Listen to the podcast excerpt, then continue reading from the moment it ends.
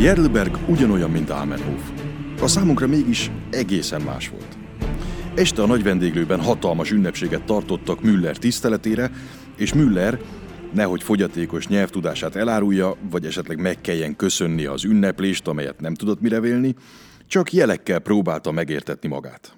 Az ünnepély folyamán hatalmas érmet adtak át neki, amelyet Müller minden esetre a mellére tűzött. Én többször megpróbáltam odafurakodni hozzá, de mindig visszanyomtak. Végre éjféltájban Müllert elvezették a nagy vendéglőben kijelölt szobájába, és akkor valakinek eszébe jutott, hogy a második helyezetről úgy is gondoskodni kell, miért ne takarítanák meg az egyik szobát. Megkérdezték Müllert, beleegyeznék-e, hogy én is vele aludjam. Müller kegyesen intett, hogy igen. Reggel a vendéglős behozta a legfrissebb Gráci újságot, amelyben a következő cikk volt. Siketném a fiatalember nyeri a Jedelbergi síbajnokságot. Nagy idegenforgalmi propaganda, kitűnő eredmény, a Siketném a fiatalember név szerint Müller 4 óra 20 perckor indult a Holcaúj menedékházból, és 10 perc múlva már lent is volt a célban. Most már részben értettem a dolgot. A Holcaui menedékház sokkal messzebb volt, mint az Ámenhófi, ahonnan mi indultunk. Mi a könnyű és meredek lejtőn percek alatt lesiklottunk, és gyanútlanul berobogtunk a célba világrekord alatt. De honnan veszik azt, hogy Müller 4 óra 20-kor tényleg elindult a Holcaui menedékházból? Müller sose volt a Holcaui menedékházban. Pompás reggelit kaptunk, és amikor kiléptünk a nagy vendéglő előtti térségre, már sokan álltak ott, és részben tisztelettel nézegettek minket, részben Müllert fényképezték. A tegnap esti rendezőtől elkértem a nevezési listát, és azon tényleg rajta volt Müller. Elindult 4 óra 20 perckor. Hát ez csodálatos. A délelőtt folyamán havi 200 shilling fizetést ajánlott a községi tanács Müllernek, aminek fejében csupán annyi dolga lenne, hogy évente három hónapig Jedlbergben lakjon ingyen. Müller már el akarta fogadni, de én emlékeztettem őt arra, hogy a vakáció január 5-én véget ér.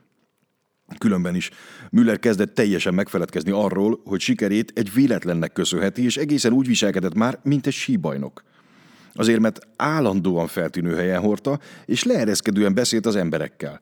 Nem tudom, mi lett volna a vége ennek a pöffeszkedésnek, ha még aznap este különös vendégünk nem akad. Egy magas, szakállas úr kopogott be a szobánkba, és Müller urat kereste. Én vagyok, mutatta Müller. Csodálatos, mondta a szakállas férfi. Engem is Müllernek hívnak. Furcsa eset történt velem, talán maguk meg tudják magyarázni. Én tegnap részt vettem a Holcaúj síversenyen. Elindultam, de félúton eltörött a sím. Ekkor visszafordultam, és gyalog felmentem a menedékházba. Ma délben mégis azt olvasom a lapokban, hogy megnyertem a versenyt. Hogy lehetséges ez? Müller az idegen szúrós tekintetének hatása alatt elfelejtkezett arról, hogy ő tulajdonképpen néma.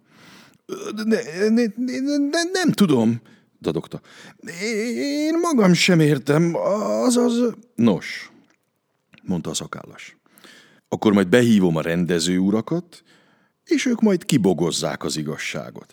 Ne, ne, ne, ne, nem, sikoltott Müller. Majd én, majd mi megpróbáljuk kibogozni. Nos, öt perc időt hagyok maguknak, öt perc múlva visszajövök, de többet magammal. És elment. Müller rögtön az ablakhoz ugrott, de én visszarántottam. Az érmet! Förmettem rá. Az érmet itt fogod hagyni! Müller lerakta az érmet az asztalra, és csak nem megsimogatta a tekintetével. Akkorát sóhajtott, mint egy elefánt. Akkor kimásztunk az ablakon, és bonyolult kerülők után az állomáshoz mentünk. Hiába. Müllert nem kellett volna elhozni.